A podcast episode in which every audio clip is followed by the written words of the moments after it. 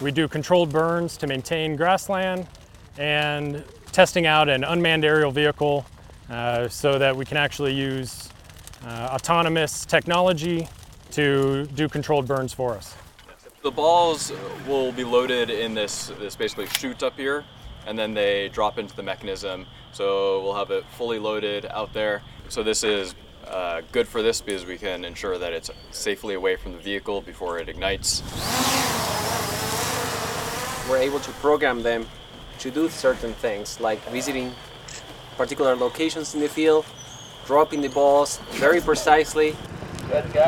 This is actually a commercial vehicle, um, but really what we've we've done is designed the mechanism and all the associated software that you know this is the dropper unit, so it's fairly independent of the vehicle.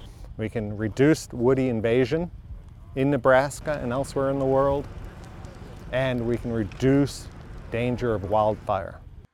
Over the past 11 years, there's been uh, five different individuals lose their lives in the wildland fire community on on incidents like we're going to be participating in today. So to have an unmanned aircraft system do the work for us to take uh, the firefighters out of harm's way, it, it would be a significant thing.